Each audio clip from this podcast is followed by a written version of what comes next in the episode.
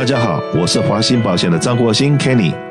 谢谢收听美丽人生，让我跟你谈谈生活与保险。今天呢，我很高兴能够请到我们洛杉矶一个非常知名的好朋友 Ed Chan。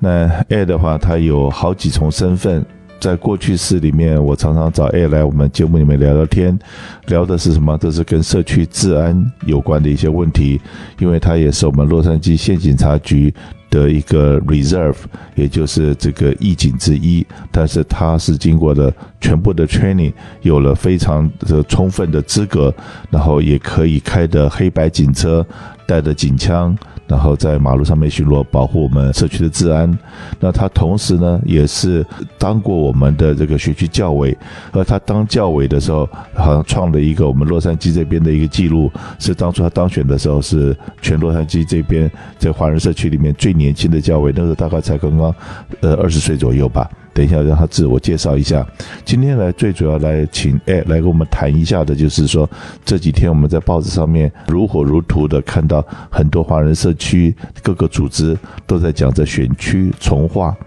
这个选区重划以后对华人社区的影响，那这个将是非常的巨大的。那为什么这选区重划会是非常巨大？那为什么我又会找 Ed 来聊聊这个问题呢？我是不是先请 Ed 跟大家问个好，自我介绍一下，谢谢。Hello Kenny， 你好，各位听众大家好，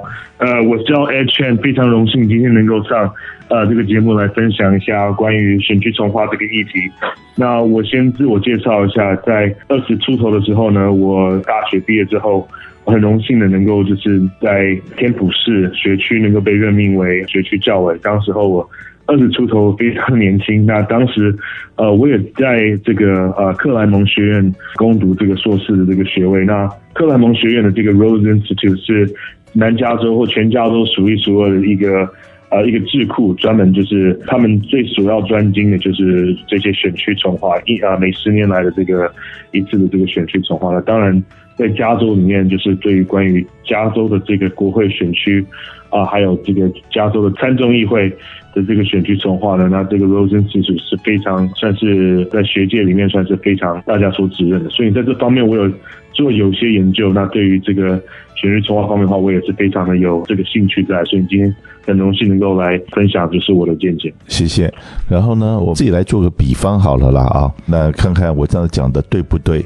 也就是说，我做另外一种解释，就是选区重划就像我们球队打球。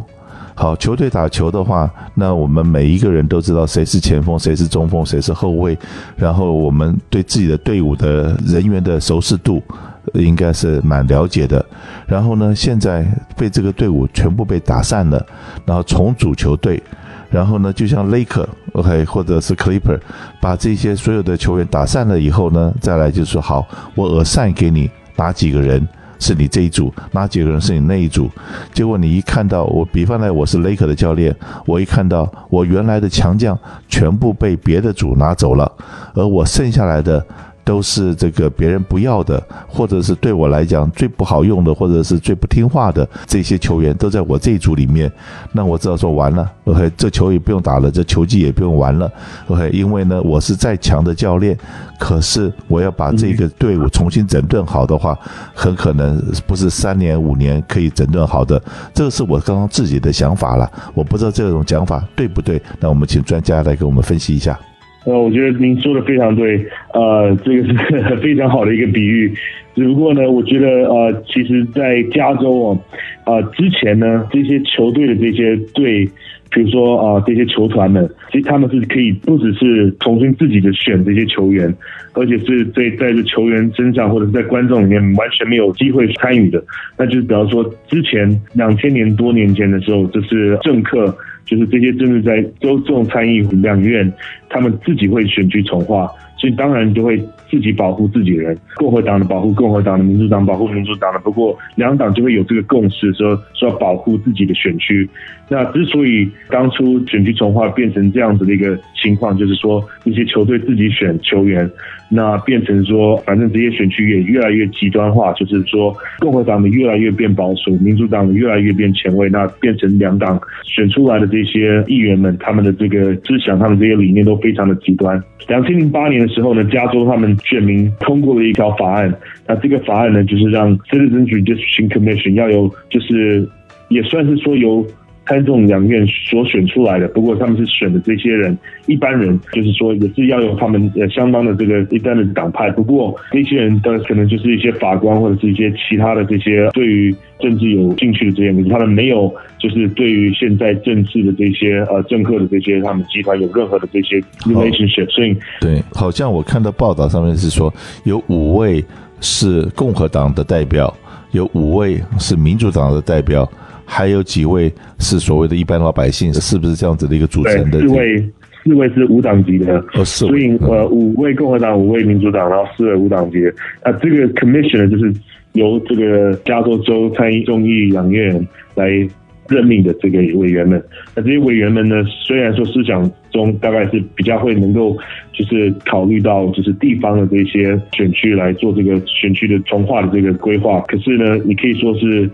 之前的话是球队选球员，现在呢可能就变成像是球员自己在选球员的这个理念。不过像你所说的，还是对于这个加州的政界还是有非常大的这个震撼性的影响。是的，那我们看到华人社区里面2位最熟悉的联邦众议员，当然一个是我们赵美心博士，那另外一个是在我们东区的金玉玉，是这个韩裔的一个代表，那跟我们华人社区的关系也都非常的友好。那可是呢，这一次选区重划完了以后，我们发觉我们这2位好朋友好像都跳脚了。那为什么民主党的也跳了，共和党的也跳了？那这个照起来讲说好像就偏了民主党，这共和党当然会 complain。那为什么2个党的人都开始 complain 呢？那到底为什么呢？我也没有办法就是知道说这个选区重划委员会他们的这个概念到底是什么，因为有一些现任的这些选区呢，关于这些社区它的这个一致性，他们有做这个相当大的这个规划。那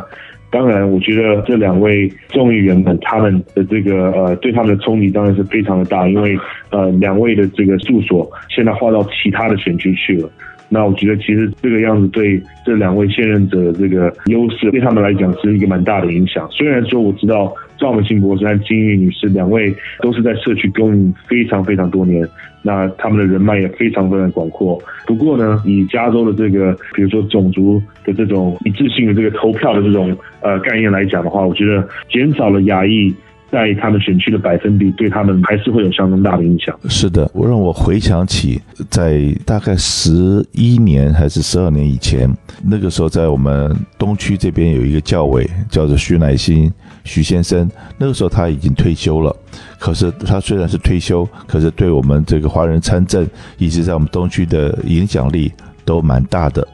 那个时候他有跟我打个电话，他说Kenny 有一位他的好朋友叫做 A Roy，那这个想要来拜访我们社区，想要来我办公室认识我一下。然后我就问他说这个国会议员我听过他的名字，那可是呢对我们来讲好像10万8千里的遥远，那有什么事情我们可以一起共同为社区服务的呢？那个时候呢他就真的是安排了时间，带了 Eloy 到我办公室里面来。那个时候聊一聊天，我才知道说原来那个时候就像所谓的选区重划把罗伊斯先生的选区从 Orange County 划了一部分到了我们哈森纳海洛伦海，到了这个区里面来。所以说呢他原来只要耕耘的是 Orange County， 那对华人社区他那个时候是不熟悉的，那甚至于是陌生的。而且呢那个时候我所得到的 information， 他是属于虔诚的基督徒，那今天他的选区划到了哈森纳海这边来了以后，那当然了包括了华人社区跟西来市都进入他的选区，那对这个地方的话他比较陌生，所以他希望赶快来认识一下，然后能够来了解这边的生态环境。那我认识 A Roy 的时候到竞选完毕，我们可以看到他的身材是从原来的短小微胖型到选完了以后，就是1年多的选举的时间，选完了以后他的体重大概至少掉了20-30磅，从小胖子变成一个短小精干的小瘦子。我不知道你对这个方面你还有没有印象？可以知道说他们所承受的压力，因为一个学区重划对他们来讲，我从一个完全熟悉的主义到了一个完全不熟悉的主义，他如果没有办法很快的适应这环境的话，他很可能就被淘汰掉了。那就像我们现在据说草图出来，要把我们这个哈森德海、罗伦海